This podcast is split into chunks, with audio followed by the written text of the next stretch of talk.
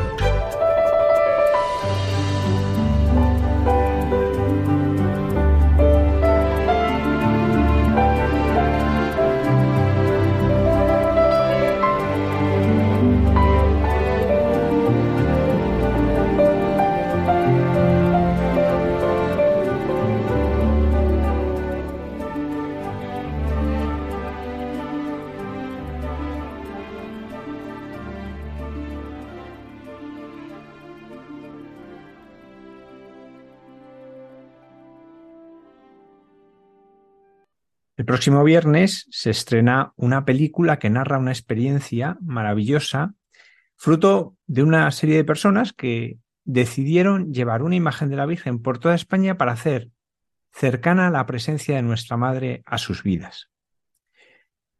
Esta noche nos acompañan dos de aquellas personas que tuvieron esta idea, desde luego inspirada por la Virgen. Son Ambrosio Arizu y Enrique de Simón. Y ellos nos van a contar, pues, qué se vivió en aquellos días de gracia. Buenas noches, Ambrosio. Buenas noches, padre, y buenas noches a, a todos los que estáis escuchando Radio María. Buenas noches, Enrique. Buenas noches. Vamos a comenzar. ¿Cómo, cómo nació la idea? Ay, qué bonito, qué bonito. Bueno, gracias por invitarnos, padre, antes de, que, de que te lo contemos. Y gracias por porque con, con este rato de charla nos llevas de nuevo a vivir esos momentos que fueron momentos de, de gracias muy especiales. Fíjate, cuando en, el verano inmediatamente, en el medio de la pandemia, el que, el que venía inmediatamente a continuación de la, del cierre total en el que estábamos todos encerrados y desesperanzados y desanimados, nos llegó a, varias, a dos o tres personas que nos conocíamos, o algunos algo y otros nada, nos llegó más o menos al mismo tiempo un vídeo de lo que un matrimonio había organizado en Francia eh, como desagravio, como reparación a lo que había significado el incendio de Notre Dame de París. Y nos llegó un vídeo muy breve, muy, muy bonito, muy elocuente, en el que mostraban cómo habían llevado una imagen de Notre Dame de France a caminar por todo el territorio francés, no, no, no en su totalidad, pero simbólicamente como eh, pintando con sus huellas, pintando una M sobre todo el territorio de Francia, uniendo cinco santuarios marianos. Habían salido dos imágenes, las dos desde el sur, y eh, y, habían, y se habían encontrado en París. Y eh, por, por, distintas razones, esto fue eh, el, primer instrumento que, que, creemos que utilizó nuestra madre para empezar a, mover corazones. En nuestro caso, en particular, a Maureen, mi mujer, y a mí, nos movió de manera especial el ver en este vídeo tan breve que en tres oportunidades alguna persona de las que marchaban por las calles de París levantaba una pequeña imagen peregrina de Nuestra Señora de Schoenstatt, una vocación de la Virgen a la que nosotros, con la que nosotros estamos muy vinculados, a la que tenemos muchísimo cariño y que es muy poco conocida en Francia, de Europa, probablemente es el país donde menos presencia tiene. Creo, creo, igual me equivoco, pero creo que es el único país de Francia donde no hay un santuario de la Virgen de Schoenstatt, perdón, el único país de Europa donde no hay un santuario de la Virgen de Schoenstatt. Con lo cual nos sentimos profundamente interpelados. Los dos sentimos en nuestro corazón que nuestra madre nos estaba hablando y nos estaba diciendo, ¿qué vais a hacer por mí? Eh, fue aquello, te lo estoy contando y se me vuelve a poner la piel de gallina, padre, porque eh, fue como si la Virgen nos hablara. Bueno, esto fue para nosotros lo que, lo que puso a rodar la, la piedra la piedra, la rueda o lo que sea, ¿no? Que haya empezado a rodar. Eh, en nuestro caso, convocamos amigos, distribuimos este vídeo entre dos docenas o tres docenas de amigos, tratando de ver si alguno de ellos, sin, tratando de no influir, pero tratando de ver si alguno de ellos eh, provocaba algo similar. Si alguno, como respuesta al, WhatsApp con el vídeo decía, la Virgen nos está llamando a hacer algo por España. Bueno, con algunos que así respondieron, nos convocamos a encontrarnos. Eh, esto dio pie también, como te decía antes, que otras personas que no habían, eh, que, con las que no nos conocíamos y que habían recibido este vídeo, sintieron una llamada similar y de maneras absolutamente providencial, de maneras muy, muy curiosas humanamente hablando, acabamos reuniéndonos, primero cuatro y luego seis eh, personas que con algunos no nos conocíamos de nada. Y que yo, por ejemplo, no nos conocíamos absolutamente de nada y terminamos apasionados en, este proyecto por amor a la Virgen. Enrique, vosotros, eh, los dos, eh, tanto Ambrosio como tú, pues tenéis vuestros trabajos, estáis muy ocupados. ¿Cómo de repente os embarcáis en un proyecto que es casi un año peregrinando por España con la Virgen? Bueno, mi caso es algo distinto del de Ambrosio, porque yo lo que me llegó tremendamente, yo nunca vi ese vídeo, eh, y a mí, en cambio, lo que me llenó fue una consagración de España al Sagrado y al Inmaculado Corazón de María desde Fátima con las conferencias episcopales de Portugal y España juntas. Eso me dio un consuelo inmenso y tuve la gran suerte que el 25 de marzo, cuando eso se produce, y el 27 prácticamente el mundo ya estaba cerrado, eh, la empresa parecía que se iba al sumidero, anulados todos los pedidos de todo el mundo, eh, pues a mí me dio una confianza y una esperanza enorme. Y tiempo después, en una reunión de estas que dice Ambrosio, a mí me lo transmite el padre Jaime Bertodano, me habla el padre Jaime de Ambrosio y me dice que están pensando en hacer algo así. Al percibir que se podría llegar a transmitir algo similar a lo que yo tuve la suerte o el consuelo de haber sentido en aquel momento, pues no me lo pensé. Hubo algo dentro que dijo, para adelante, y yo creo que ni Ambrosio ni yo pensamos qué pasaría con la empresa. O sea, los dos nos embarcamos y que la providencia dispusiera. Así es. Así es, la verdad que son esas locuras de Dios. Eh, mis hijos eh, nos llamaban a Maureen y a mí los hippies de la Virgen, porque nos fuimos a vivir en una, en una autocaravana. cuando, cuando empezamos a, ver que esto rodaba, Maureen, mi mujer, siempre, siempre el instrumento de, la voz de Dios en mi vida, eh, dijo, pues tendríamos que conseguir una autocaravana, aprovechar que con el COVID se ha instalado esto de la videoconferencia y tú estás trabajando permanentemente en videoconferencia y ponernos a, llevar a la Virgen por toda España y cuando no estamos caminando, pues tú trabajas, yo me ocupo de lo que haya que ocuparse y luego, pues seguimos viaje con la autocaravana.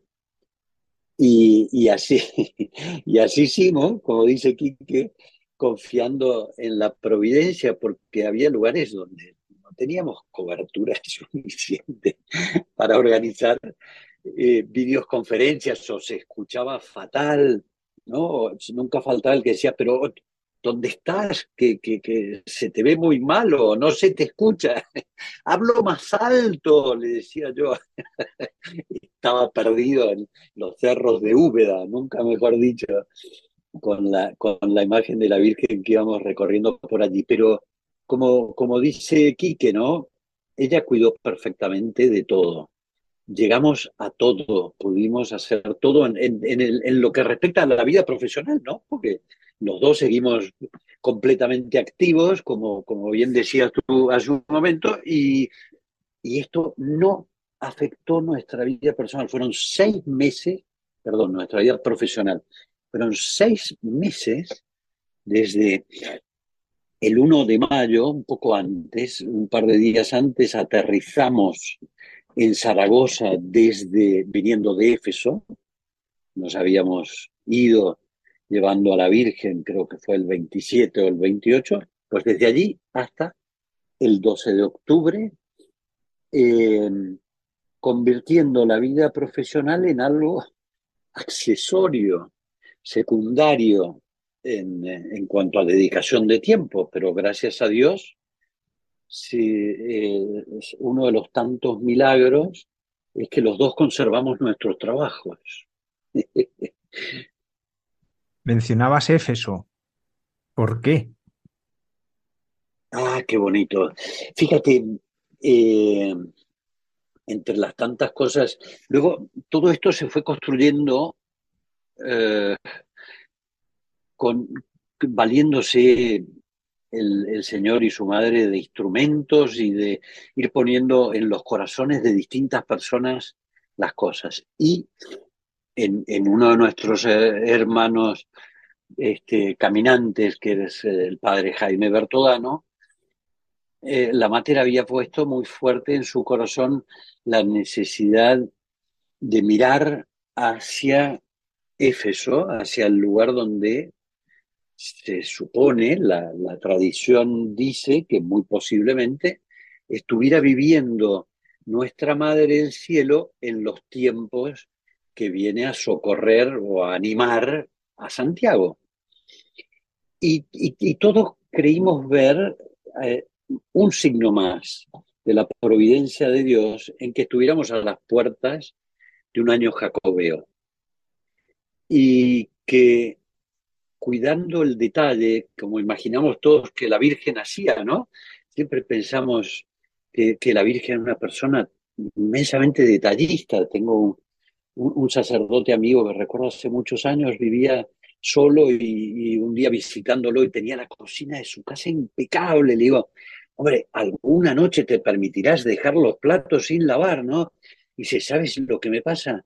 En el momento que los estoy dejando, me doy la vuelta para apagar la luz y miro el fregadero y digo, la Virgen nunca dejaría la cocina así y me vuelvo a lavar los platos. bueno, pues pensando en, una madre tan detallista, qué bonito sería que ella viniera desde Éfeso simbólicamente y que al mismo tiempo se quedara en Éfeso. ¿Y cómo hacemos eso? Pues llevándola una imagen y dejando una réplica de esa imagen allí y trayéndola nuevamente a España, a Zaragoza, y que empiece a caminar desde Zaragoza en dirección a Santiago, para llegar justamente el día del apóstol, el día en el que dentro del año jubilar, digamos, de alguna manera, el día más importante. ¿no? Y así fue que fuimos a Éfeso, nos recibió allí el arzobispo, eh, celebró la misa en la casa, en, la, en que se cree que era la casa de la Virgen, estaba un fraile capuchino, que es uno de los custodios del lugar, y, dos consagradas de una congregación italiana, que también en casas allí separadas en, la misma, el mismo terreno, digamos, del santuario de Éfeso, cuidan de la casa de la madre. Y, y luego bendijo todas las imágenes y se quedó una réplica allí y la otra voló a Zaragoza para caminar con uh, rumbo a Santiago. Y esta es la, la razón de Éfeso eh, en, la, presencia en la, en la peregrinación. Fíjate que esto lo compartimos, además, perdóname, que lo compartimos desde un principio, que esto probablemente fue de las cosas más, más eh, importantes que se hicieron humanamente hablando desde, en la peregrinación y que fue idea de Quique, a él le molesta tanto que yo lo diga, que fue pedir la oración a las carmelitas del Cerro. Y lo primero que hicimos, cuando la, primera acción después de una misa, los los cuatro primeros que te decía, la siguiente acción fue ir a ver a las carmelitas del cerro y decirle, hermanas, tenemos esto en nuestro corazón, pero no queremos que sea la, la patriada de cuatro locos enamorados de la Virgen, porque entonces no va a ir a parar a ningún lado. Queremos pedirle a, Dios que ponga en nuestro corazón la certeza de que esto es de ella, esto es una iniciativa que ella quiere llevar adelante para acercarnos a todos a su hijo. Y a partir de y allí y compartimos con ellas el anhelo de Éfeso.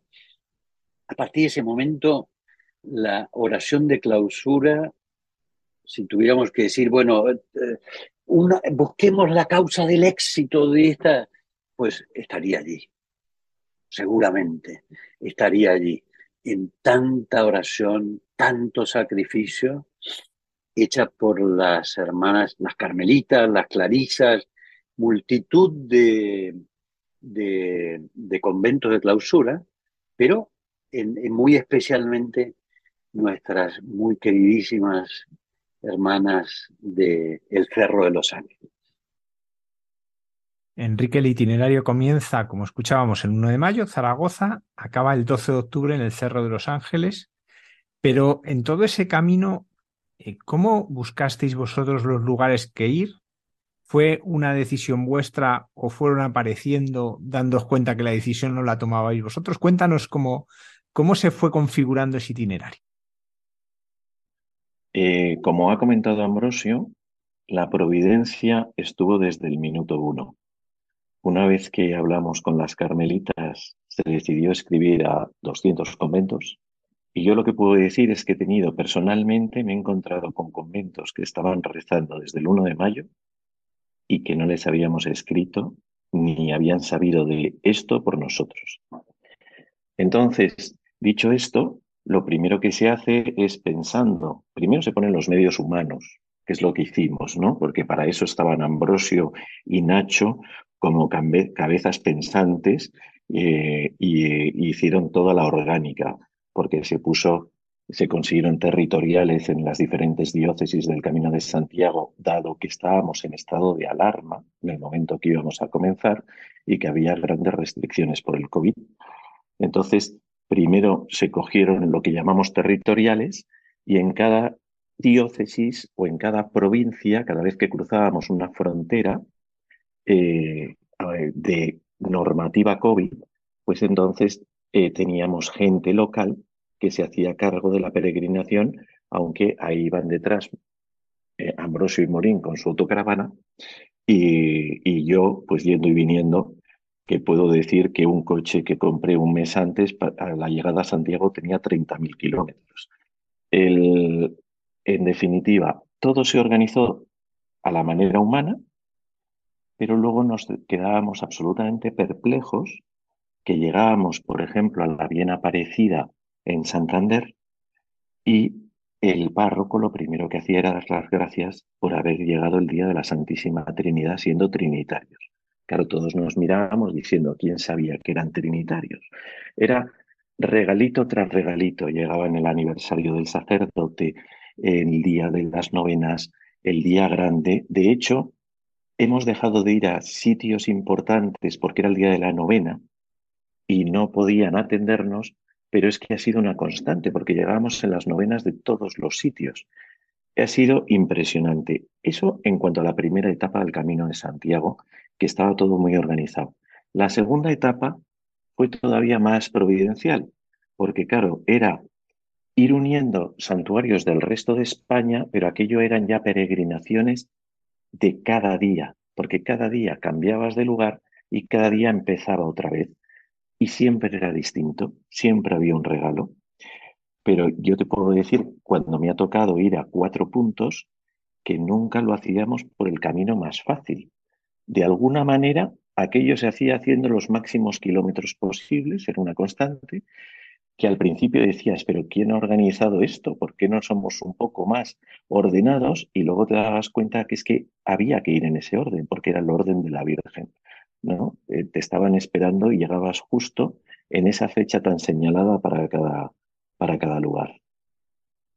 Sorprendentemente, para mí, uno de los grandes acontecimientos, digamos, o visto con los ojos humanos, que cinco chalaos con un sacerdote, eso sí, vamos a decir que éramos seis, cinco estábamos no cuerdos y el sacerdote bastante más cuerdo que nosotros, pero eh, que nos recibió, que a, la, que a la Virgen, no a nosotros que éramos los burritos, ¿no? los choferes, el estorbo necesario, pero que a la Virgen la recibieron 30 obispos de forma solemne.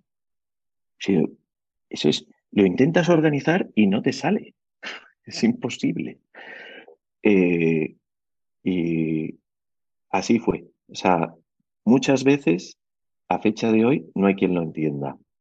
Eh, está claro que la Virgen fue disponiendo y utilizándonos como ella necesitaba.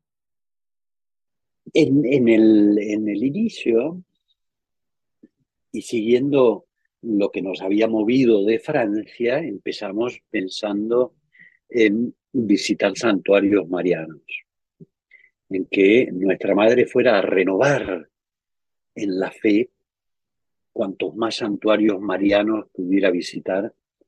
Y con eso fuimos trazando una primera, una primera hoja de ruta. Pero claro, naturalmente, como dice Quique, eh, luego los obispos eh, llamaban para decir ¿cómo, es que no ha, pasado por aquí cerca la Virgen, cómo es que no va a haber. Entonces había que irse a la catedral de la y, y luego los conventos intentábamos la medida de lo posible que nuestra madre durmiera siempre en clausura. Intentábamos en la medida de lo posible que nuestra madre fuera siempre velada. Eh, para nosotros este, nuestro corazón no teníamos ninguna duda, pero estábamos viajando con la Virgen, no estábamos llevando una, una estatua de, material. Por lo tanto, eh, queríamos, pues, y teníamos el máximo de cuidado, no, no, no, parar a comer y que nuestra madre se quedara a orillas del camino, ¿no? Digamos, eh, estábamos viajando con la reina del universo. Y bueno, así es que, como decía aquí, que ella se fue haciendo el camino, aunque la originalmente y se mantuvo mucho la, visita a los santuarios marianos, eh, también se visitaron multitud de iglesias, de capillas, de monasterios, y en cada uno de esos lugares generalmente cuando llegábamos, en algunos después de pasar y en algunos todavía hoy, nos vamos enterando de por qué quiso nuestra madre ese día ir a ese lugar.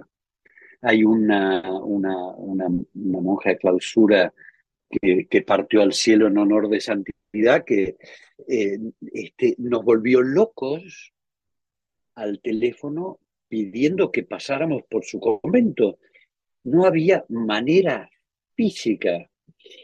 Y, finalmente pasamos y te diré que era en la meseta castellana en pleno mes de agosto a las 3 de la tarde. Ya te puedes imaginar el contexto. bueno, había movido, había movido Roma con Santiago esta santa mujer y allí estaban las fuerzas vivas y a esa hora que se caían los pájaros de los árboles del calor, había una banda de música y había llenado de banderas la explanada y tal. Bueno, tiempo después, yo no me acuerdo si habíamos o no terminado la, la peregrinación, otra santa hermana de clausura nos llamó y nos dijo, sabéis que la hermana ha partido al cielo y ella cuando la Virgen vino a visitarla, le pidió y le dijo, Madre, ya es hora. Cuando te marches, llévame contigo. Eh, pues nos seguimos enterando de por qué fuimos a ese lugar con ese calor que te mueres, que nos habían preparado con santo amor comida para Morín, para Quique para mí, y que lo último que queríamos era comer, solo queríamos un vaso de agua y una botella para echárnoslas en la cabeza y bajar la temperatura de 57 grados a 40. Hay anécdotas, hay, anécdotas de estas impresionantes que me ha venido a la cabeza ya que contabas tú, Ambrosio, a ver si vamos a empezar aquí un, combate de, de providencias.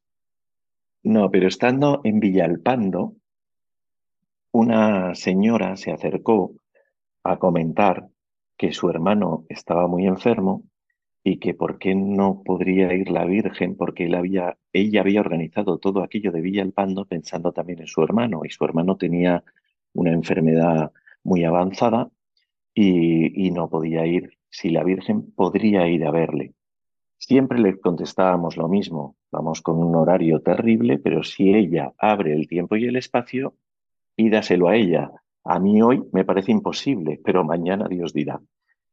La cuestión es que acabamos yendo a casa de este enfermo y, a las 3 de la tarde, porque se había anulado una cosa que se iba a hacer, pero donde nadie se vio perjudicado porque simplemente se anuló sola, por así decirlo, y a las 3 de la tarde decían, vamos a comer. Y por lo mismo que ha contado Ambrosio, la contestación era siempre la misma ni dejamos a la Virgen para ir a comer, ni hacemos un picnic al lado de la Virgen, la Virgen se tiene que quedar en un sagrario o en un convento. Entonces, ¿por qué no llevamos a la Virgen al convento de Clarisas en Zamora? Era esto que está aquí al lado, donde mi hermano solía ir a rezar.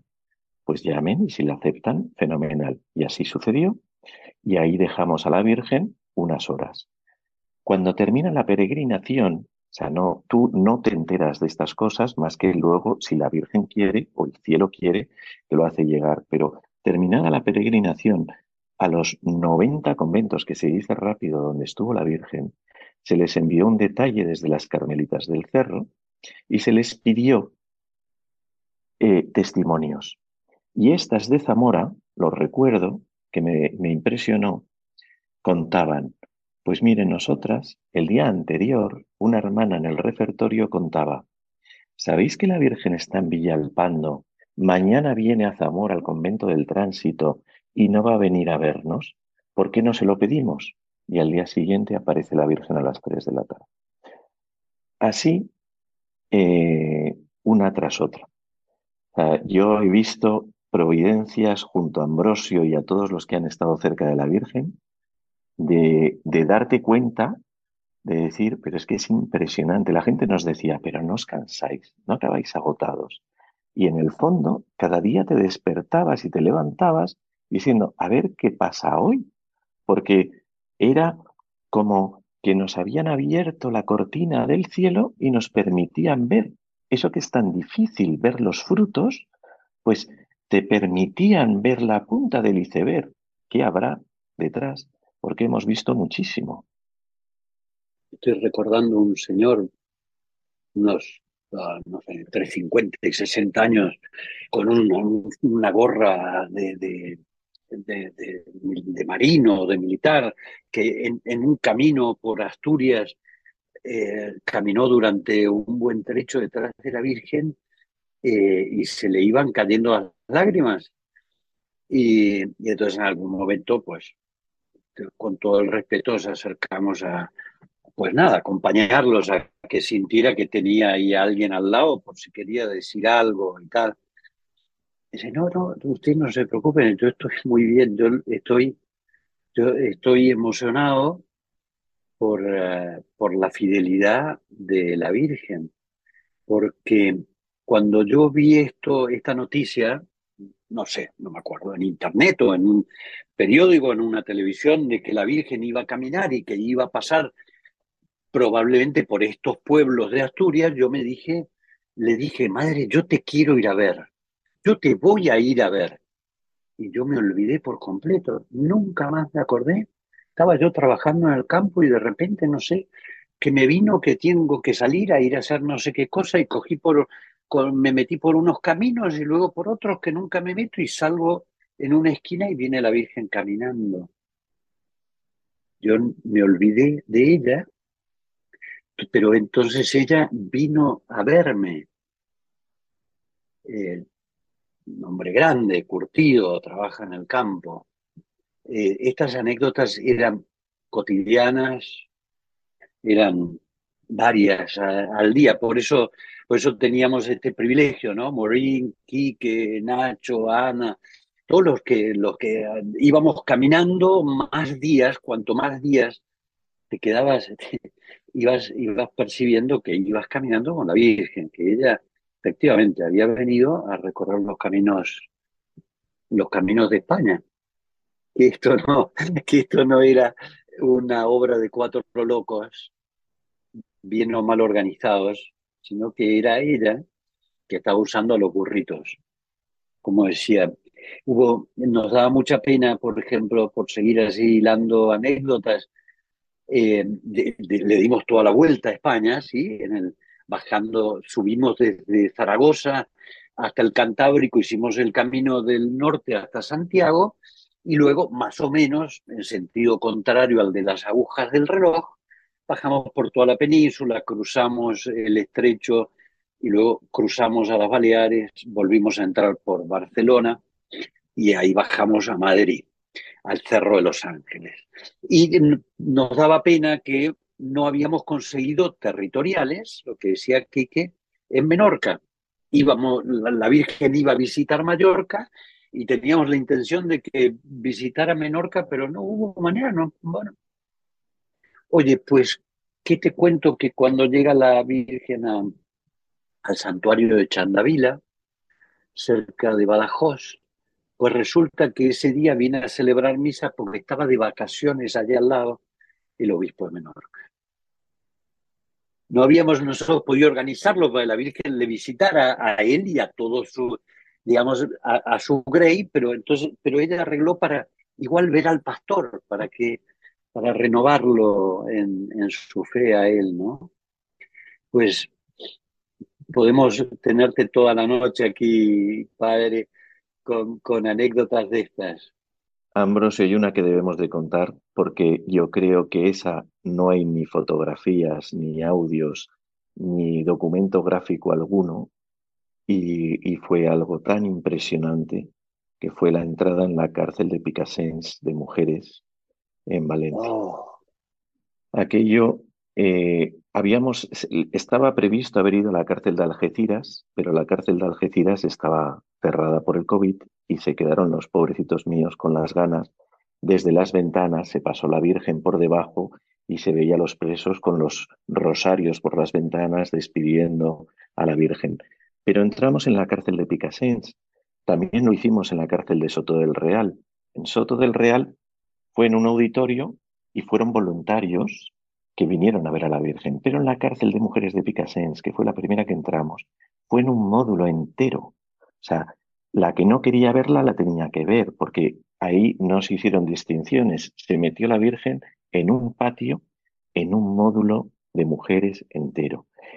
Y para hacer la historia corta, digamos que aquello empezó con una misa en el patio donde asistieron muy poquitas, otras muchas veían desde la lejanía de la sombra, a la sombra sentadas, qué es lo que estaba sucediendo porque rompía la cotidianidad del lugar, y un par de ellas muy alejadas.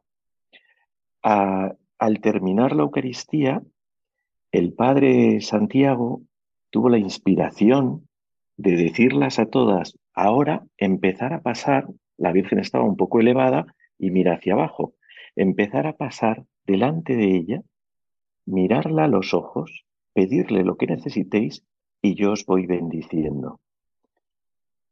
Aquello pasaron todas menos dos. Un reguero de lágrimas, una procesión por el patio con veinte costaleros a cada lado, la Virgen absolutamente arrancadas todas las flores, la desplumaron a la pobrecita mía.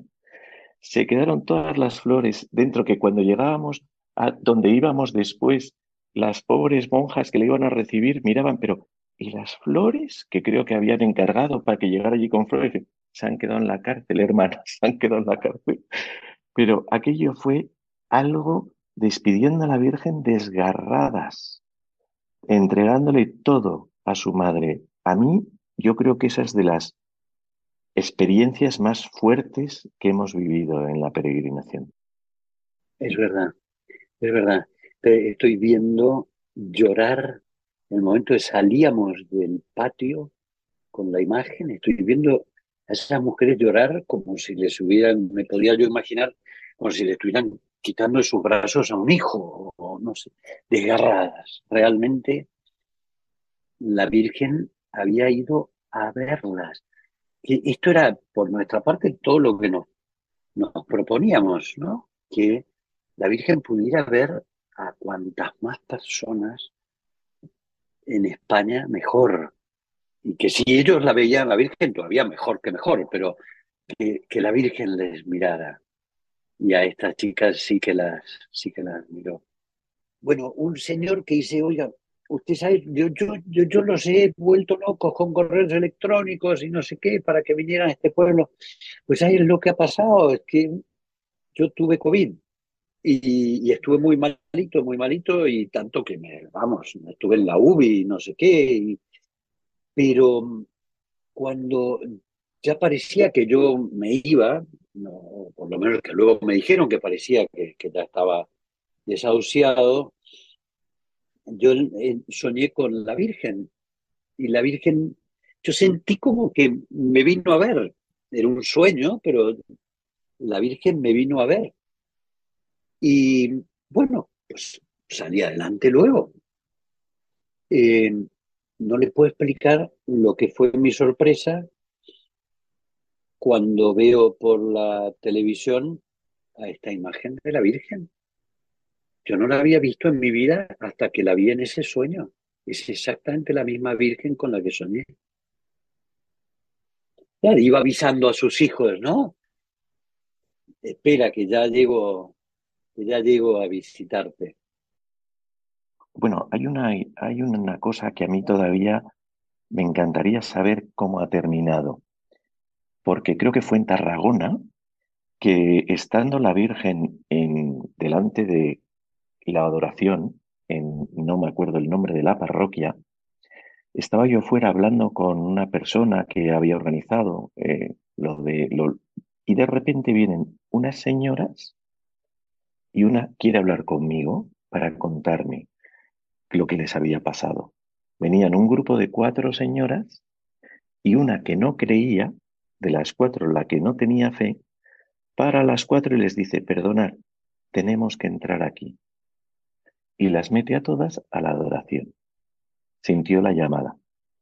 Al día siguiente vino esta, una de ellas a contarnos que todavía estaba impresionada con lo que había pasado. El problema es que no sabemos, de ese nos enteraremos en el cielo, si no nos lo cuentan, ¿no? Pero no, no sabemos cómo terminó. Pero a mí me impresionó un día entrando en un convento donde eh, llegamos para comer, parar para comer, y nos habían organizado ir a este convento. Y mientras organizaban una pequeña adoración, un pequeño eh, rosario abajo, quisieron invitarnos al locutorio a comer. Para eso nos habían llevado. Y entonces contándole a la hermana que nos estaba sirviendo la comida, eh, a los cinco minutos de estar con ella y contándole este tipo de cosas que iban pasando por el camino, dice, ¿usted quiere saber lo que ha pasado aquí? En diez, en cinco, diez minutos que llevamos aquí, ¿qué ha pasado aquí? Pues mire, hoy es el cumpleaños de mi madre. Falleció hace dos años. Ella, cuando tenía dos hijos adolescentes, que no sabía qué hacer con ellos, se puso de rodillas ante la Inmaculada. Recordemos que es una Inmaculada la que peregrino. Se puso de rodillas ante la Inmaculada y consagró a sus dos hijos diciéndole, Madre, yo no puedo con ellos, dómalos tú. Yo, monja de clausura, mi hermano sacerdote. Mi hermano ha fallecido hace unos meses. Hoy estoy en esta comunidad porque estaba, vamos a ahorrarnos el sitio, estaba eh, vacía de vida religiosa y el obispo quiso que volviera a tener vida religiosa y nos han sacado de, de, una comunidad, de, de, un montón de casas de nuestra comunidad y estamos montando una comunidad nueva. Estoy pasando en un momento de cruz, porque todo lo que tenía me he desprendido a través de ello para volver a iniciar de nuevo. Y en este momento aparece la Inmaculada el día del cumpleaños de mi madre. O sea, y en ese momento ya la interrumpen, se va, que le llamaba a su padre, pero esa monja sintió el abrazo de su madre en la cruz diciéndole, sigue adelante. Pues como estas, tenemos muchísimas que hemos podido ver, o sea, es impresionante. Y por eso en la película se han metido 15 testimonios que la película no es nuestra, hay que decirlo. La película, una de las personas que hizo mucho en la organización y que estaba al principio, después ha querido o ha buscado cómo hacer una película, pero esto digamos que podríamos llamarlo que es un fruto más de la peregrinación. Y entonces se ha puesto de acuerdo con Goya Producciones y han organizado esta película en donde nosotros lo único que hemos hecho es cada uno, el padre Jaime, Ana, Nacho, Ambrosio, Morín, yo, contarle a ellos nuestra experiencia y ellos han hilado la peregrinación según todo lo que les hemos contado y sobre todo con todos los testimonios que han podido ir grabando. Porque han debido de grabar, pues yo creo que 25, 30 testimonios, en la película se utilizan 15 y un poco enfocado a esos 15 testimonios, que la verdad es que yo la volví a ver ayer en un pase de prensa y, y me quedé impresionado de cómo cada test, qué bien la han hecho, porque no es la peregrinación en sí, pero habla de la peregrinación, está muy bien contado para que no sea, porque si lo hubiéramos hecho, por ejemplo, Ambrosio y yo, hubiéramos hecho un álbum de nuestro bautizo o de nuestra comunión que nos interesa a nosotros, pero al resto sería un ladrillo. Ellos la verdad es que lo han hecho muy bien. Sería de tu bautizo, Quique, porque eh, cuando me bautizaron a mí no existía la fotografía. y, lo, han hecho francamente bien. Y los testimonios, eh, hay tal variedad que alguno te interpela, en alguno te identificas. Y es muy bonito y ahí se pueden ver esos, parte de estos testimonios que estamos diciendo, pero contados por la gente que realmente les ha sucedido, no nosotros como testigos. Hablabais que una cosa que no se suele ver son los frutos, y los habéis visto. Eh, aparte de los frutos personales que algunos nos habéis contado, ¿qué frutos conocéis que han permanecido, que han significado un cambio real para las comunidades que habéis visitado?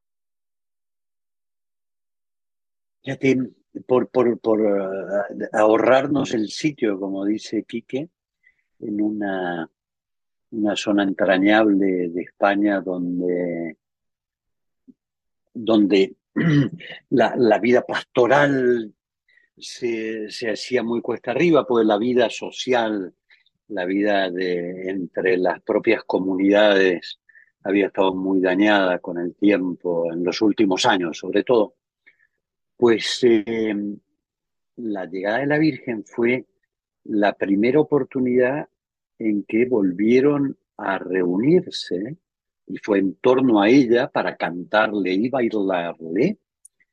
Eh, fue la primera oportunidad en que volvieron a reunirse en, en un pueblo en el que había gente que estaba seriamente enfrentada unos con otros.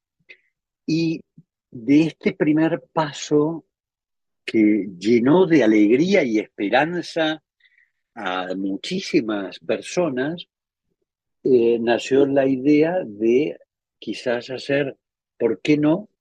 Hacer pequeñas capillitas con esta imagen, con la Inmaculada, y ponerla a peregrinar entre la comunidad para que sea la Virgen la que sigue eh, hilando, sigue uniendo, sigue eh, curando heridas en esta comunidad. En otra recuerdo un, eh, un párroco que la recibió a nuestra madre muy fríamente, obviamente que me ahorro también en el lugar de la parroquia. Y todos, todos tenemos nuestras cosas, laicos y consagrados. Y bueno, pero la recibió y se le llenó la iglesia, qué remedio. Y cuando se iba tuvo la humildad, admirable humildad, de decir y pensar que yo te recibí tan fríamente, madre, con tanta indiferencia, diciendo aquí otra vez estas cosas de la piedad popular. Y veo como en solo una visita renovado la pastoral de mi parroquia. Hay que, hay que tener mucha humildad para decir eso, pero además te tiene que haber tocado el corazón, ¿no? Tienes que realmente haber tenido un encuentro con ella.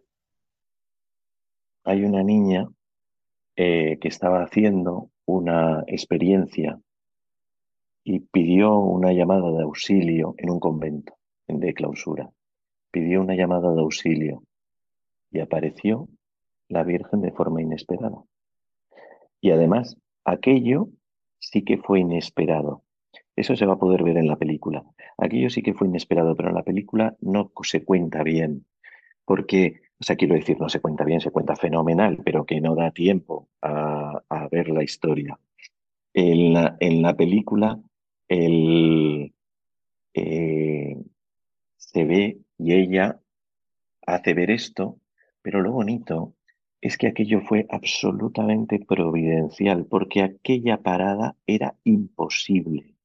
Cuando nos avisan de por qué que este convento lleva rezando desde el 1 de mayo, con todo el convento decorado, con todo, eh, habían, tenían el atrecho de Semana Santa, una hermana se había puesto vestido de general, otra habían escrito en banderitas de España, cada una la zona donde iba a pasar la Virgen según la información que nosotros habíamos dado. Y entonces, eh, por un edicto del el Señor, tenían que ir recogiendo en oración una de estas banderitas y ayudar a la Virgen a conquistar esa tierra para sus frutos. Y este, cuando nos enteramos de todo aquello, decimos, pero ¿cómo no vamos a ir a este convento? Aunque estaba a 80 kilómetros de donde estábamos. Y camino de Vitoria, dijimos, pues mirar, hay dos horas de desvío para estar allí una hora escasa y no llegar tardísimo a Vitoria, que ya les requeríamos alguna hora a Vitoria para poder hacerlo. La alegría de aquel convento es inexplicable. Voy a contar cosas que no salen en la película. Una hermana nos cuenta, un día estaba yo rezándole a la Virgen, porque tenía una imagen de la Virgen de Fátima, pero ponían Madre Ven, porque no sabían la imagen que era. Y diciéndole, Madre, ven a vernos. Estamos aquí deseando que vengas, ven a vernos. Y cuenta la hermana, y cuando yo me iba, de repente en mi corazón siento que la Virgen me dice, si me lo pides de verdad, voy. Y cuenta que vuelve a ella y le dice, que lo pido de verdad. Y cuando apareció la Virgen de repente aquel día, dice, bueno, es que estábamos todas como locas, pero es que encima la que había pedido la experiencia, le había pedido a la Virgen, dame una señal que me voy, que me voy mañana y mañana llegó la Virgen. O sea, así ha sido Madre Ben. O sea, impresionante. Se ha... Un chico que nos ayudó en otro punto eh, quería, tenía vocación para ir a, pues no sé con qué orden, yo creo que los hermanitos del Cordero, pero volvió y al llegar estuvo con la Virgen ayudando en dos sitios y ha terminado yéndose a los hermanitos del Cordero.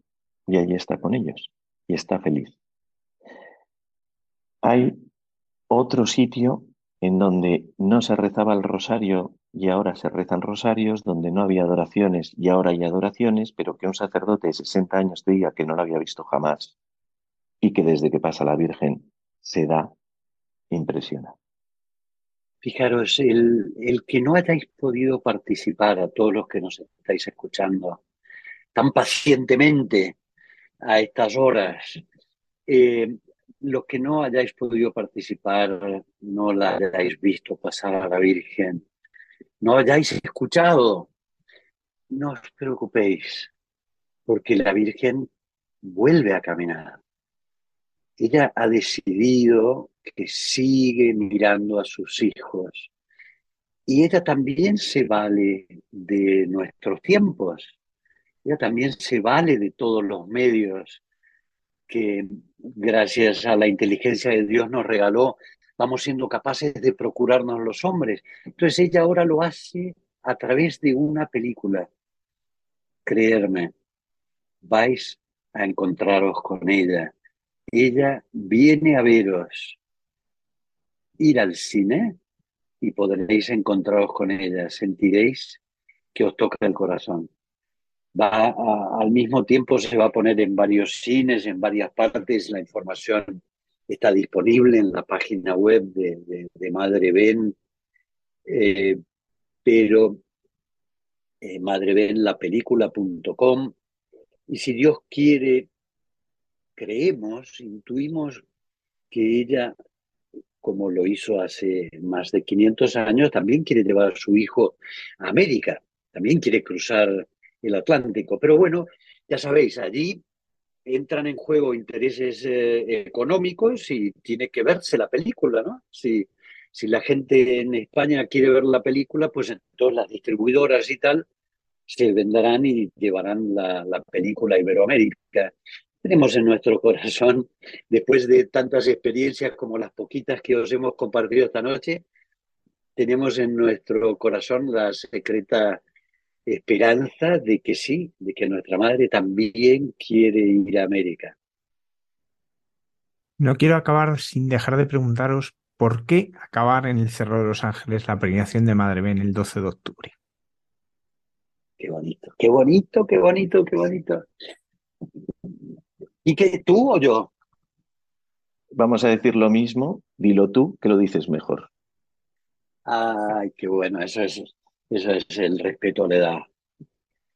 Eh, una vez más, cuidando símbolos, pero también volviendo al inicio y también teniendo en cuenta lo que pensamos que ha sido el soporte fundamental de la peregrinación. El cerro es el centro de España, es el centro espiritual de España. El Sagrado Corazón de Jesús eh, es a quien renovamos la consagración de España hace nada, cuando se cumplían los primeros 100 años. Y nuestra madre, eh, y, no nos cansábamos de repetir esto en los pueblos y en los caminos, no, no hay que tener miedo vincularse con nuestra madre, a querer a nuestra madre, a ponerla en el centro de nuestra vida, porque ella siempre nos lleva a su hijo. Siempre nadie se queda en ella. Todos vamos a su hijo. Y este era exactamente el sentido de toda esta peregrinación. Ella venía como entonces a renovar a Santiago en todos nosotros, en la fe. Ella venía a renovar a tantos santuarios marianos en la fe a tantos religiosos, consagradas, y venía, como siempre, a llevarnos todos a sus hijos, a su hijo, al, al corazón de Jesús. Y no solamente terminó la peregrinación en el cerro, que es donde empezó. Te decía que lo primero que hicimos fue una misa en la capilla del Santísimo, fue allí, en la Basílica del Cerro, sino que ella se ha quedado, la imagen se ha quedado en clausura en el convento de las hermanas allí en el cerro. Y las hermanas empezaron el año pasado algo muy bonito que quizás hasta se convierta en una pequeña tradición, que fue sacarla a la Virgen a, su iglesia, la iglesia del convento a la que podemos entrar todos, y ponerla en el altar mayor para su cumpleaños, para el cumpleaños de la Virgen, para que todos pudiéramos volver a verla, poder ir a saludarla en el día de su cumpleaños. Y sabemos de, de gente que ha venido de fuera de Madrid, de mucha gente de Madrid, a visitar a nuestra madre allí al cerro, bien cerquita del Sagrado Corazón de su Hijo. También empezábamos unos detalles providenciales de terminar en el cerro que nadie contó con ellos, es que había ordenaciones sacerdotales y encima era el 30 aniversario de la diócesis. O sea, todas estas cosas no se sabían de antemano, iban siendo sorpresas. Igual que el inicio de la peregrinación, que al final se hizo el día 1 de mayo, que ya no solamente era el primer día del mes de la Virgen cuando se inician las romerías, sino que encima era primer sábado de mes y además San José Obrero. Está todo lleno de símbolos que nosotros hemos buscado, pero muchísimos que nos hemos encontrado. Una pequeña imagen de San José que trajimos de Francia, del santuario, el único lugar conocido donde se apareció San José. Eh, una pequeña imagen que trajimos desde allí acompañó a la Virgen a lo largo de toda su peregrinación. San José, poca gente le vio, poca gente le vio, pero iba allí cuidando de, la Virgen. Sí, eso ya dentro de la, de la imagen había símbolos muy bonitos. Quiquiño iba a decir uno. No, que queríamos haber empezado en Tierra Santa, en la gruta de la Sagrada Familia, de allí haber ido a Éfeso y de Éfeso, o sea, nosotros por pedir estábamos, ya, ya que estábamos chalaos, pues intentábamos hacer con Tierra Santa cerrada, ¿no? Aquello fue inviable. Entonces, lo que hicimos fue conseguir unas piedrecitas de la gruta de San José, de la gruta donde vivió la Sagrada Familia, se metieron en el corazón de la Virgen junto con algunas otras cosas también preciosas y, la Virgen peregrinó llevando Tierra Santa dentro, ya que no había podido ir a Tierra Santa, llevaba Tierra Santa dentro de la imagen.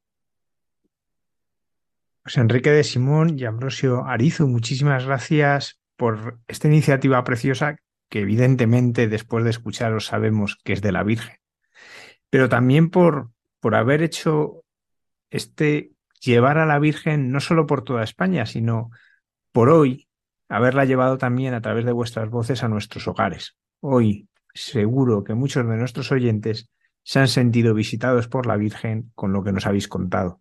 Y como nos decíais, pues también a través de la película podemos recibir esa visita a la Virgen. Muchísimas gracias. Gracias, Padre. Gracias, gracias a ti, Padre, y gracias a todos los que nos habéis escuchado y viva la Virgen. Viva.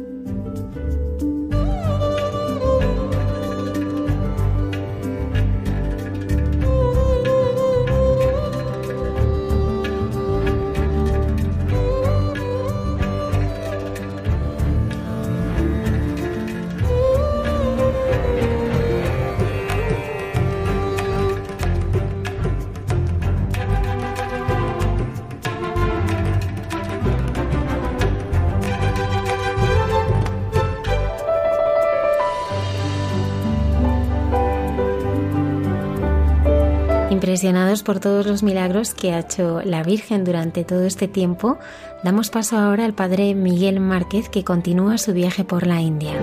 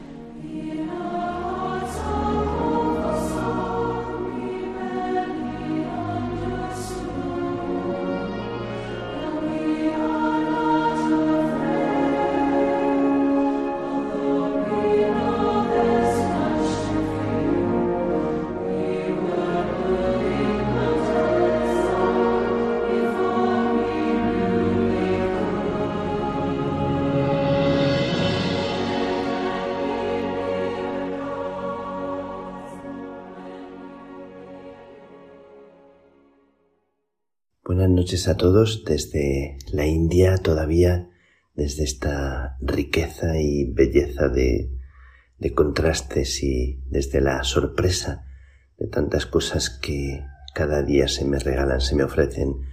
Sigo en la India y sigo aquí, al sur de la India, en el estado de Tamil Nadu.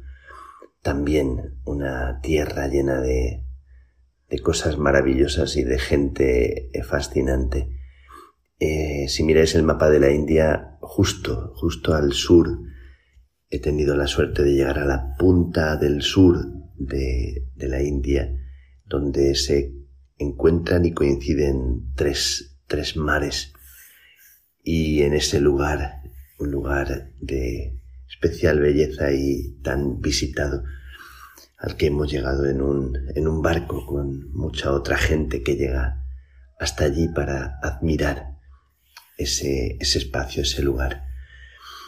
Y desde ahí he reflexionado y he pensado en la maravilla de, las culturas, la riqueza de, del alma del ser humano, tan llena de, de sorpresas en este, en este pueblo, en esta tierra, que es sobre todo de, de cultura y de religión hindú, también hay budismo y una parte pequeñita de, cristianismo, de catolicismo que en algunas regiones es especialmente rica.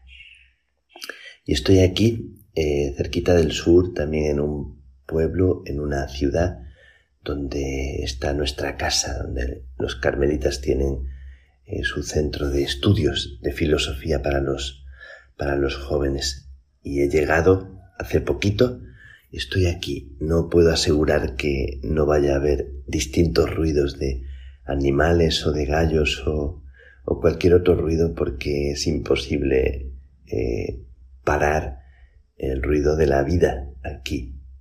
Eso también forma parte de, de la riqueza de este, de este rincón, de este lugar, lleno de vegetación, lleno de exuberancia me encuentro aquí, sigo sorprendido, sigo con los ojos y el corazón abierto y también con el silencio interior que produce ver la, gran riqueza del, ser humano.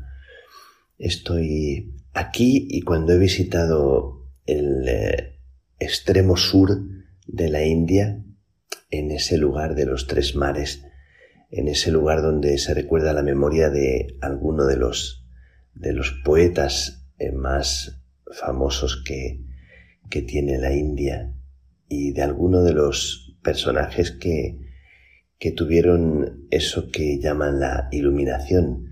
Hemos visitado en ese, en ese lugar un templo. Todo el mundo entra, eh, pasa y hay la posibilidad de entrar en el lugar donde, donde alguno de estos personajes meditaba y rezaba. Entramos en una pequeña capilla que está desprovista de todo y en esa capillita con una música monótona y continua eh, somos invitados a sentarnos un momento y a hacer silencio con la gente que va pasando y que, y que está allá, gente desconocida y gente que se sienta y cierra los ojos y abre sus manos. Nos hemos puesto también en silencio a orar, a orar eh, con el alma de las personas que con distintas creencias, distintas maneras de sentir, de pensar, con distinta religiosidad, haciendo silencio, entran en la raíz del ser humano. Me siento siempre muy bien al, hacer silencio cuando veo personas que, que también hacen silencio y que ponen su corazón y su vida delante de, de Dios, delante del Señor. Durante todo este tiempo de, de la India, visitando tantos pueblos de, del este, del oeste, del norte y del sur, hay una, una riqueza común y algo que no hace daño a nadie. Cuando la gente es limpia, es pura, la verdadera religiosidad te abre a una bendición. Y de hecho, una de las cosas más bonitas que nos está pasando es esta.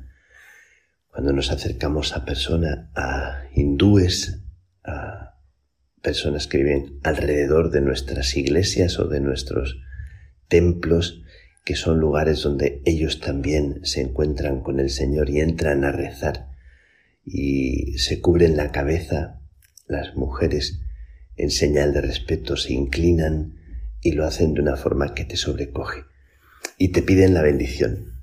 Esto siempre es algo que me, me sobrecoge profundamente.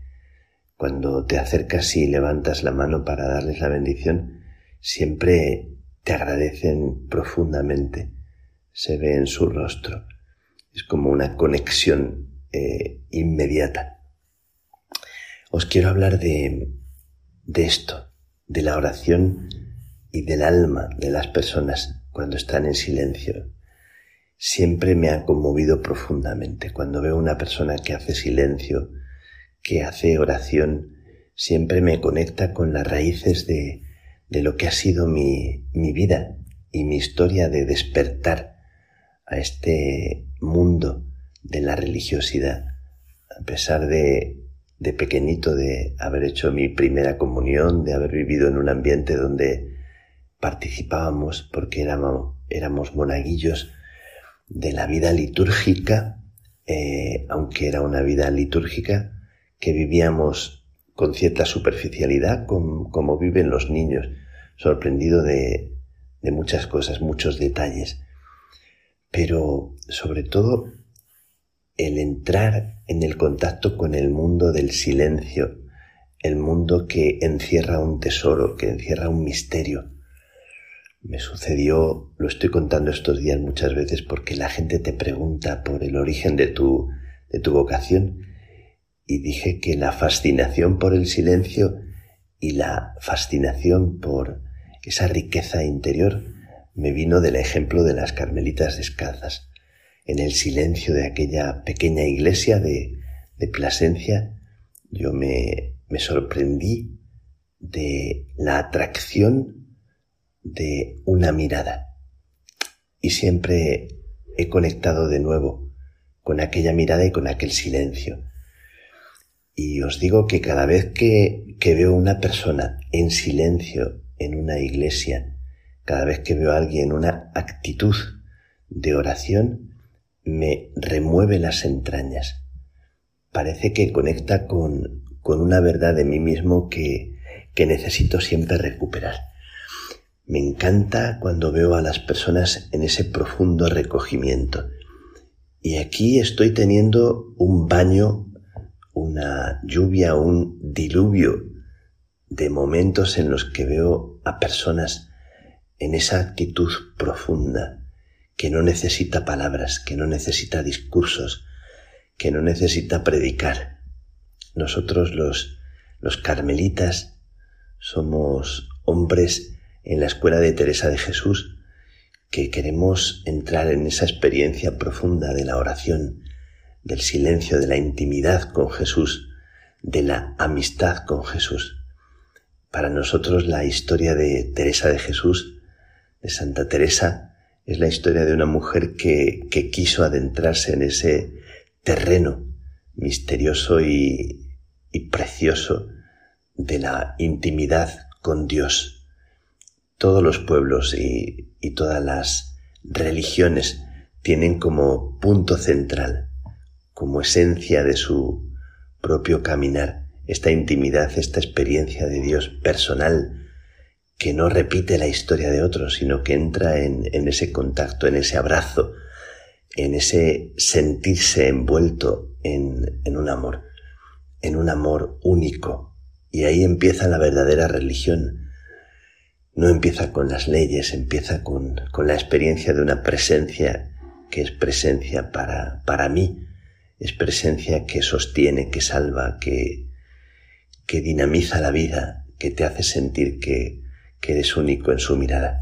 Y así me sentí yo y así viví el inicio de, de esta historia tan bonita, tan apasionante en la que estoy, llena de, de matices y, llena de sorpresas eh, por la que doy gracias a Dios. Ayer me sorprendí en un momento determinado, eh, al levantarme de, de la siesta, me nacía un agradecimiento.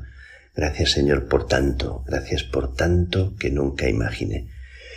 Pues eh, retornando al silencio, a la actitud de la gente, aquello que percibo cuando miro a las personas y estos días mis ojos están muy atentos.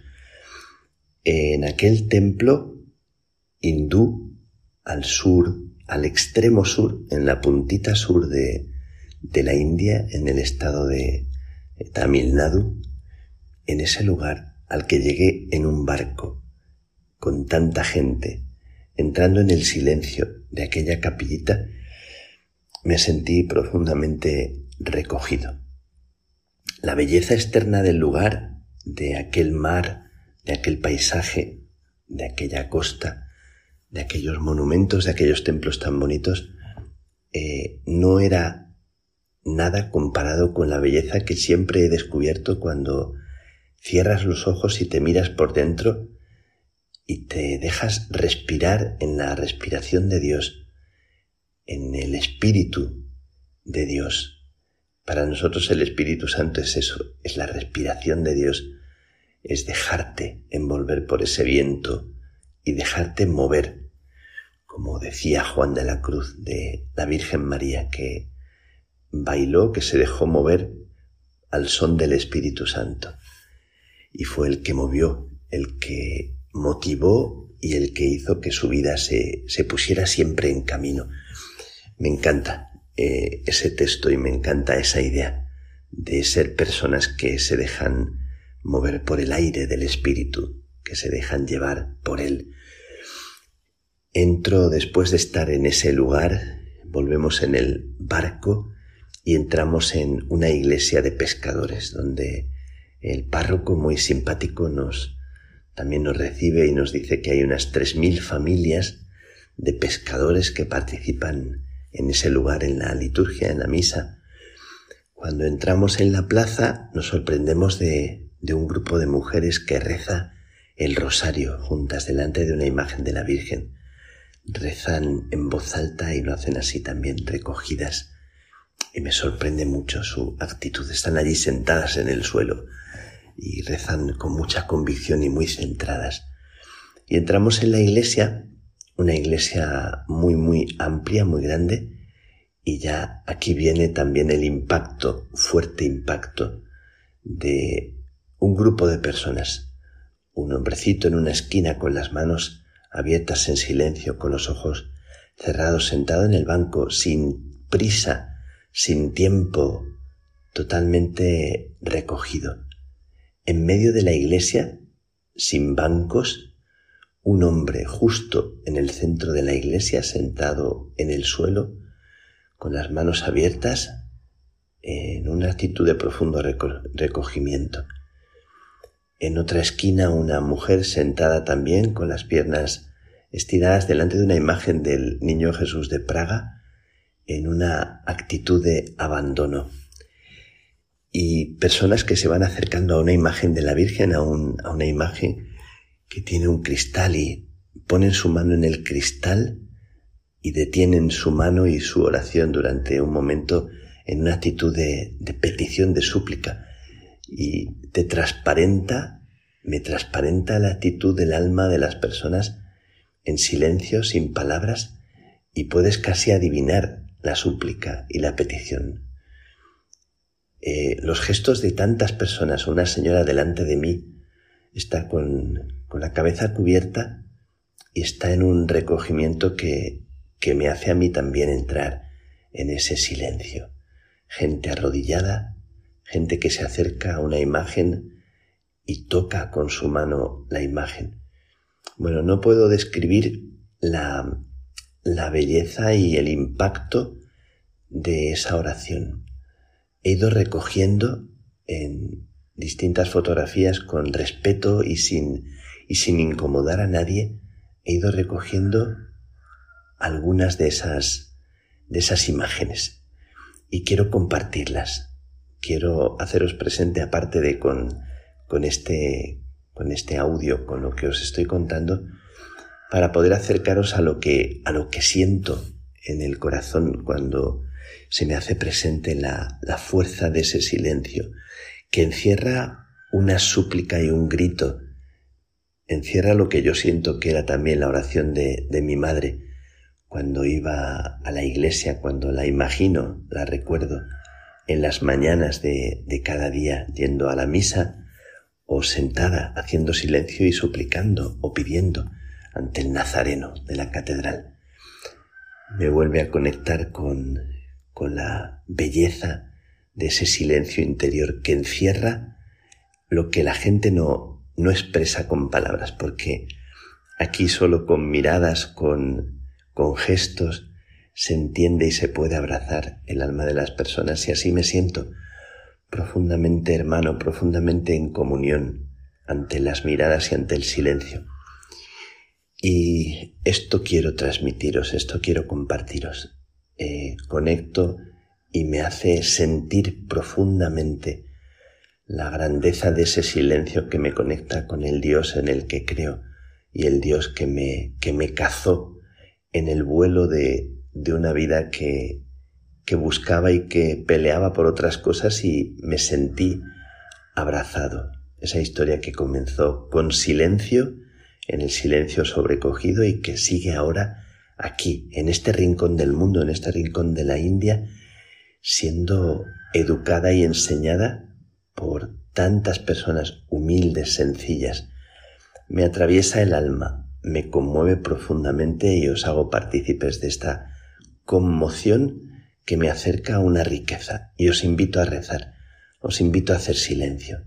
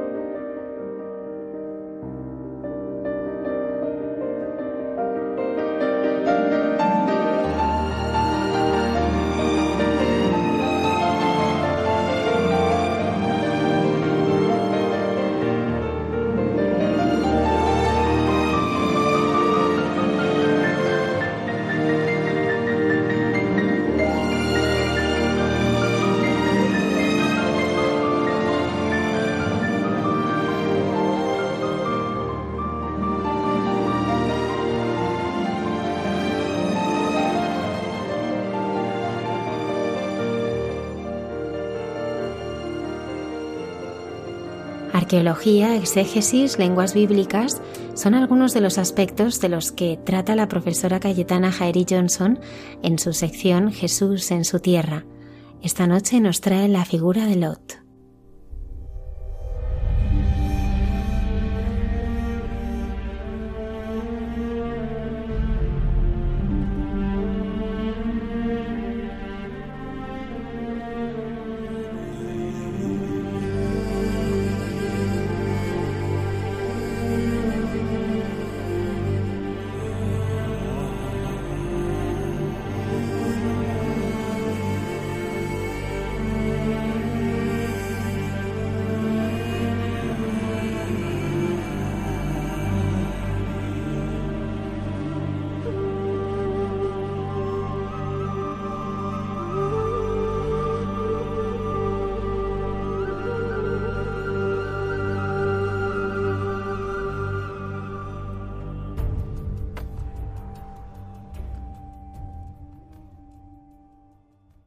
Buenas noches de paz y bien, queridos amigos de esta sección llamada Jesús en su tierra de Radio María.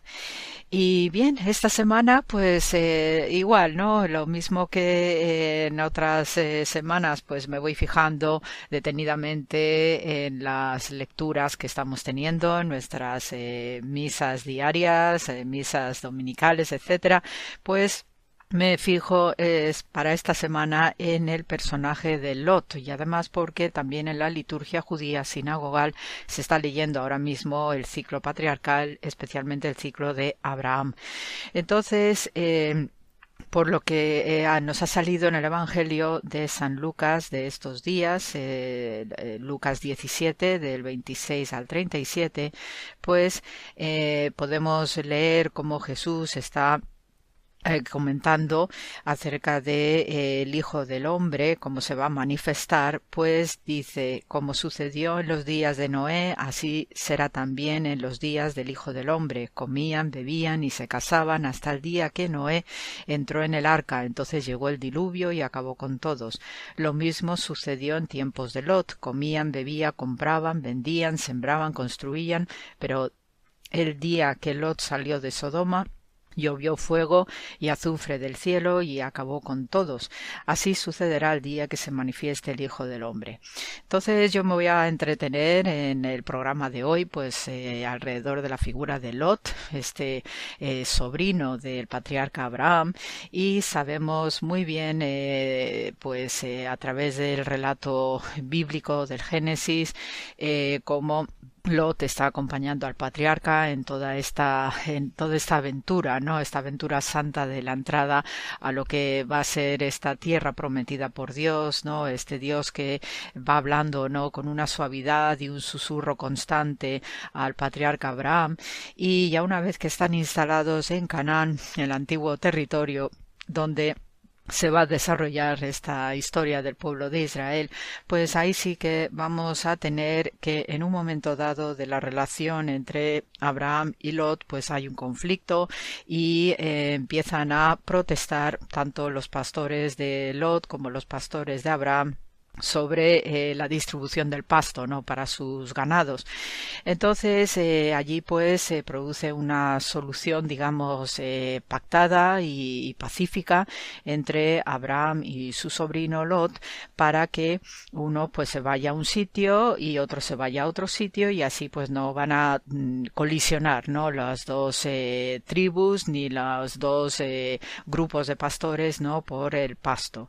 Entonces en este sentido y como no puede fallar, pues tenemos a los grandes sabios de Israel, a los eh, rabinos que también nos van añadiendo a través de sus comentarios y sus exégesis, pues van añadiendo más información acerca de este personaje tan singular como es Lot. Entonces, de Lot, pues eh, no hay, digamos, en el tono general rabínico, no tiene una, un perfil o una descripción eh, demasiado eh, optimista, no es una figura que resulte agradable, pero sí son este tipo de figuras que ofrecen un contrapunto pedagógico para lo que es la historia de la salvación. Y estos personajes pues son necesarios también, ¿no? Para saber pues distinguir entre el bien y el mal y sobre todo comportamientos o reacciones los cuales pues nosotros mismos incluso nos podemos enfrentar, ¿no? Como es esta cuestión material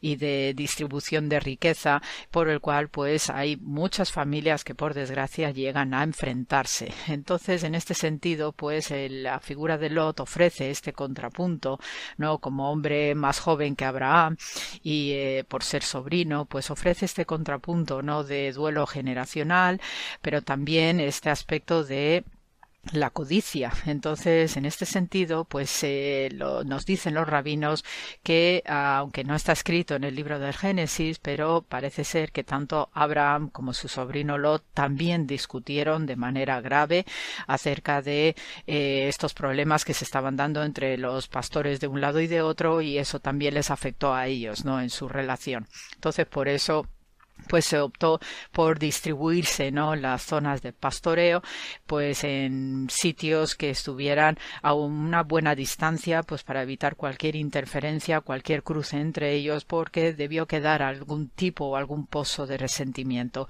Y cuántas veces pues no habremos experimentado en nuestras familias pues situaciones similares que después pues afortunadamente y espero que así sea no la mayor parte de los casos pues se llegue no a una reconciliación y a una eh, solución pacífica para todos, porque a fin de cuentas la familia es lo que cuenta, ¿no?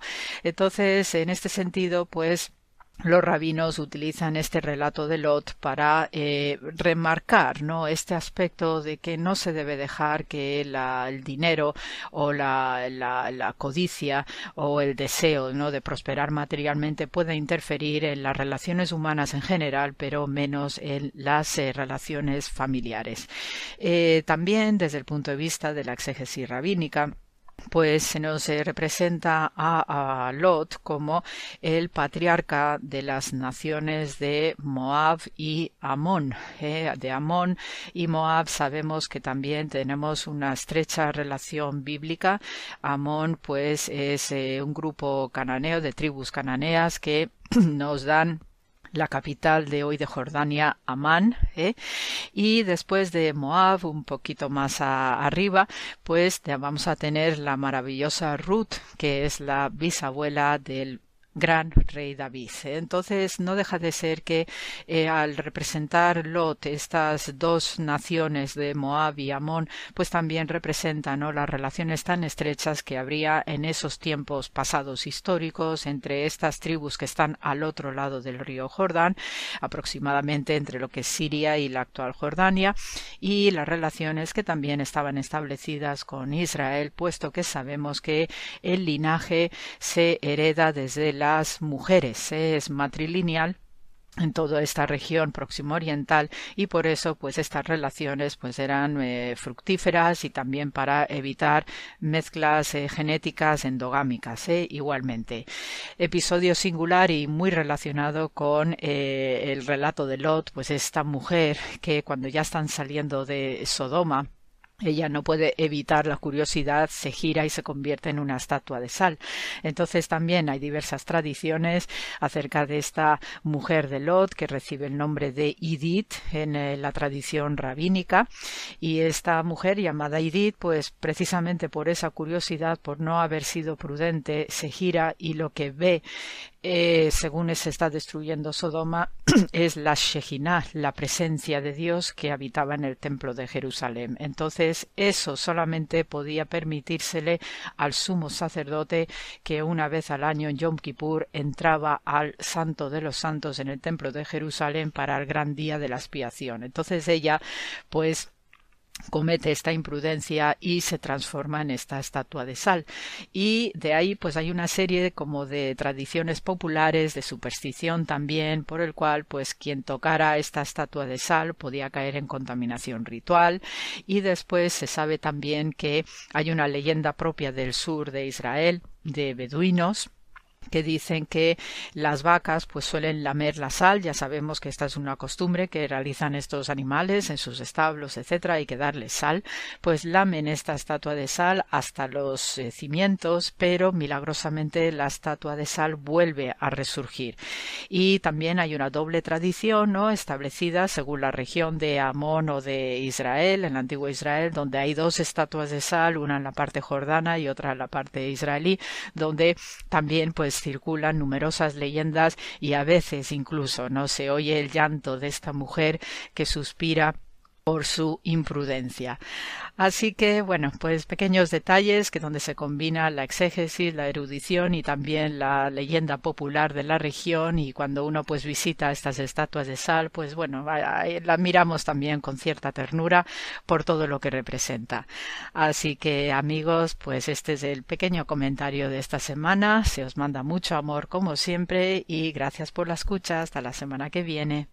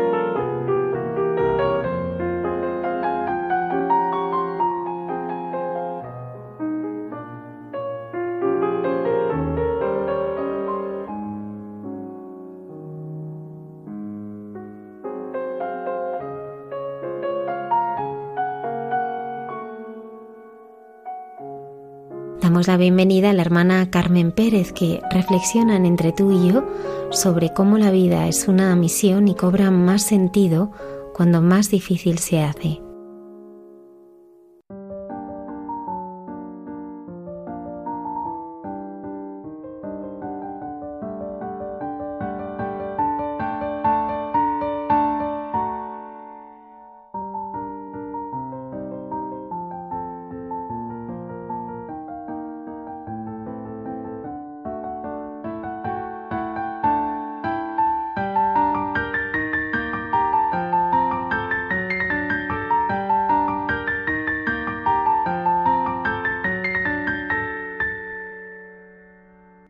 Ahora a nuestro diálogo, José Manuel. A continuar nuestro diálogo, porque tú y yo, mm. eso es una continuación de nuestros diálogos. Y claro, hoy, con todo lo que estamos viviendo entre una cosa y otra, no queremos citar cosas de lo que tú y yo veníamos hablando por el camino, pero vamos a hablar de los valores en nuestra vida. Dice el Papa Francisco que ante la profunda conmoción de las raíces culturales, es importante que las autoridades públicas, y entre ellos también los tribunales, utilicen el espacio que se les ha dado para proporcionar estabilidad y para solidificar los cimientos de la convivencia humana a través de la recuperación de los valores fundamentales. El cristianismo ha ofrecido a estos valores el verdadero y más adecuado fundamento, el amor de Dios, que es inseparable del amor al prójimo. Y nosotros en nuestra vida cotidiana eh, oímos constantemente el problema de la falta de valores, en todo, en la familia, en la educación, en el trabajo, en todo. Y evidentemente, todo ser humano vive de los valores. Y en nuestro diálogo vamos a ir a lo concreto. En lo concreto que nosotros podemos vivir y hacer. Exacto, en lo que cada uno puede poner. Porque hablamos de los valores genéricos y ojalá que este diálogo nuestro sirva para que también los oyentes les lleve a reflexionar sobre lo que son los valores. Víctor Fran, neurólogo, psiquiatra y filósofo austriaco, fundador de la logoterapia y del análisis existencial, es un verdadero testigo de lo que son y significan los valores. Sobrevivió desde 1942 hasta 1945 en varios campos de concentración nazis, incluidos Auschwitz y Dachau, y murió claro, para mí, hace muy poco, porque yo lo vi incluso cuando vine a España, en 1997. Pues a partir de su experiencia, escribió el conocidísimo libro El hombre en busca de sentido, que siempre se ha leído y ojalá se siga leyendo, Dios mío, sobre todo en los colegios, desde chicos muy jóvenes hasta los ancianos. Víctor Frank dice en otro libro suyo, La voluntad de sentido, este ya es más profundo, más de, de leer, pero es formidable, que hay tres clases de valores fundamentales en la vida.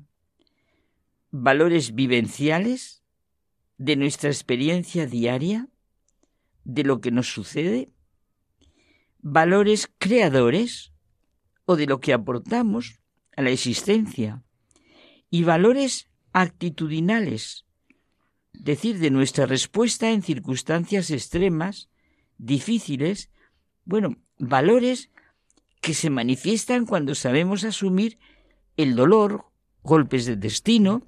Y quizá estos son los más elevados, porque es, pone de manifiesto el cambio de actitud ante la situación concreta, la modificación de dentro hacia afuera. Lo importante no es lo que sucede, sino cómo entendemos y respondemos ante lo que sucede. Es cierto, yo. Él es un ejemplo de esto. Clarísimo. Es que viene esa, esto, esas palabras del Señor que nos gustan tantísimo. Lo que mancha no es lo que viene de fuera, sino lo que sale de dentro. De dentro salen verdaderamente los valores. Jamás falta el sentido de la vida. Sencillamente, porque Dios es el viviente, porque nos ha creado y redimido. Saboremos estas dos palabras de veras. La vida cobra más sentido cuanto más difícil se hace. Dios mío, Dios mío, si es posible pase de mí este cáliz. ¿En qué momento lo dijo Jesús? Dios mío, Dios mío, ¿por qué me has abandonado? A pesar de todos los problemas que podemos tener, toda vida vale la pena ser vivida, porque lo que importa es dar testimonio de la mejor y exclusiva potencialidad humana, transformar todo en un proceso de libertad, de logro personal, libertad que solo se encuentra en la verdad. ¿eh? Y es que siempre soy libre de actuar de un modo u otro. Mira, decía Einstein que quien siente su vida vacía de sentido no solamente es desgraciado, sino apenas capaz de sobrevivir. Me encanta que cites a científicos. Como acabamos de recordar, decía el Papa Francisco que el cristianismo ha ofrecido a estos valores, los que de verdad necesitamos en la vida, el verdadero y más adecuado fundamento. El amor de Dios, que es inseparable del amor al prójimo es la luz para iluminar todos los valores, son las raíces, a ver de dónde los sacamos. En el Evangelio, de la mano de Jesucristo, se ve clarísimo lo que conllevan estas tres clases de valores, porque es la religión de la fe, pero en la vida, de la esperanza, del amor, y al mismo tiempo, claro, del esfuerzo, del compromiso consigo mismo y con los demás cada uno de nosotros somos únicos e insustituibles, como es un hijo para sus padres. Cada uno tiene su misión y su puesto en la familia cristiana. Y la vida, Carmen, es una misión que Dios nos ha encomendado. Una vocación de servicio, de cuidado, de nosotros, del otro, de nuestra comunidad, de los problemas que acontecen en nuestro mundo y en nuestra época nos supone un esfuerzo grande no dejarnos invadir por lo que nos parece una realidad cruel, o, por lo que todos gritan, o los placeres inmediatos. La realización o no de estas posibilidades constituye el drama de nuestra libertad, de nuestra fe y de nuestra esperanza. Me lleva José Manuel a pensar que es verdad. Somos dueños de amargarnos o de ser felices.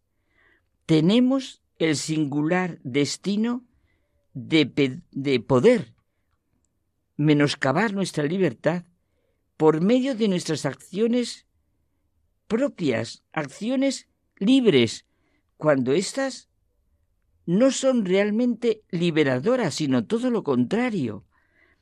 Ese es el extraño riesgo de nuestra capacidad humana, volverse contra sí misma. Qué mal se entiende la libertad, como si fuera la capacidad para escoger el mal, que no, de ninguna manera. El egoísmo nos empobrece y limita. Es la forma más regresiva de libertad. Realizaré mi libertad cuando consiga dilatarla día a día en las situaciones concretas sean las que sean, dificultades, lo que sea, ante la mirada del Dios de cada día, de cada momento. Que no se hable de la libertad de las palabras de un poema, de la libertad de las piedras de un templo, porque entonces no hay poema ni templo. La libertad pertenece a nuestro interior, a nuestro espíritu.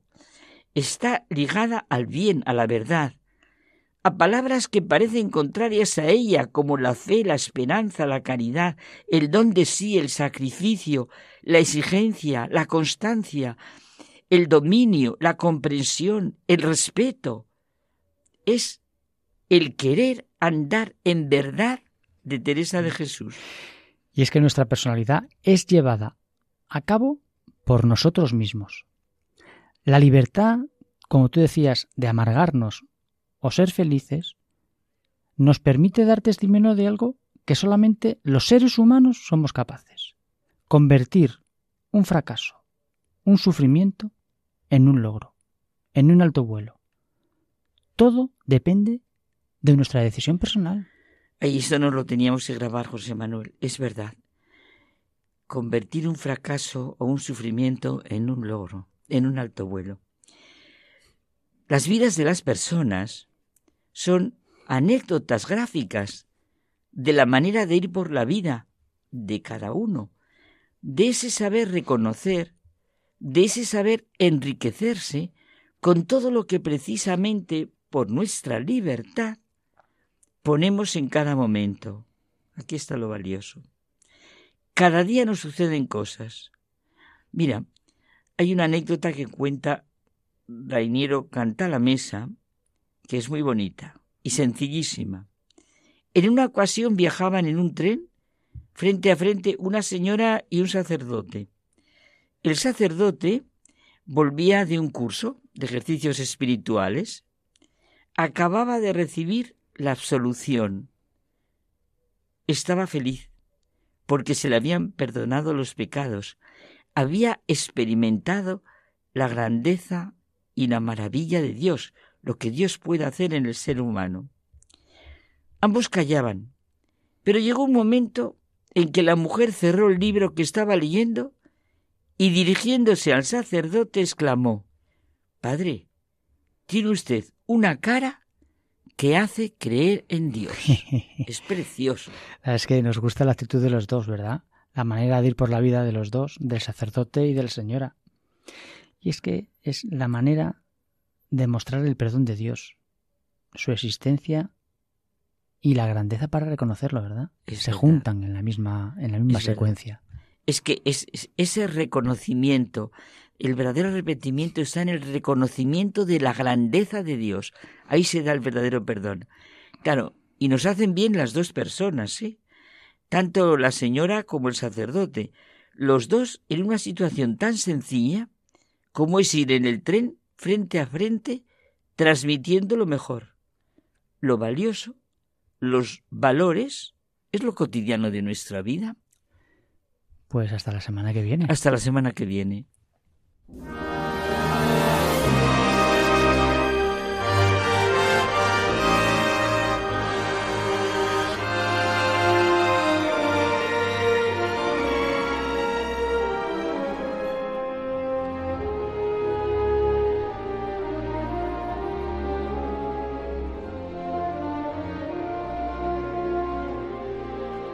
Nos despedimos hasta el próximo viernes en el que volveremos con nuevos e interesantes contenidos.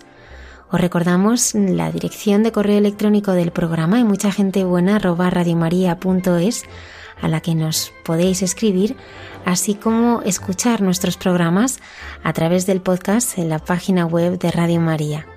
Que tengáis una feliz semana. Gracias.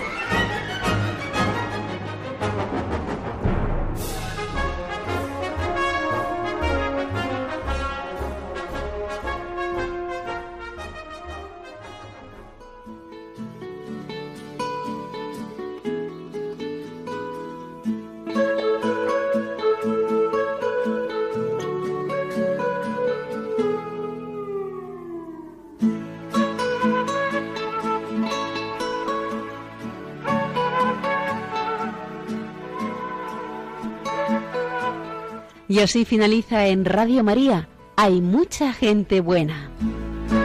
Un programa dirigido por Almudena Delgado.